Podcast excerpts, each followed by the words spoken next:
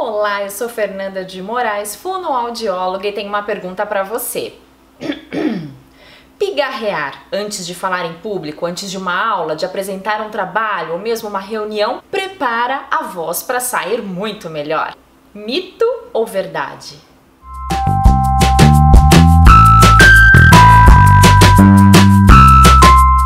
Mito, com certeza mito. Quando a gente faz o ato de pigarrear, o atrito das cordas vocais é mais intenso e isso pode até piorar a sua voz ao invés de ajudar e prepará-la para falar em público. Procure entender o motivo desse pigarro. Pode ser falta de hidratação, pode ser um alimento que você tenha consumido e que tenha causado pigarro como chocolate, o café, leite e derivados, por exemplo.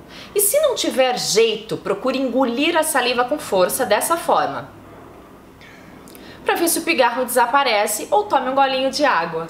Gostou da dica? Então curta, compartilhe e se inscreva em meu canal. Nos vemos muito em breve. Até lá!